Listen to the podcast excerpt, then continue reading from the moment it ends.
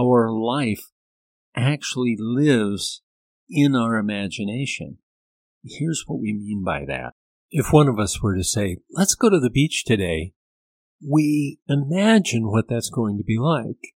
We maybe imagine the sand under our feet, the warmth of the sun, the sound of the waves, the call of the seagulls.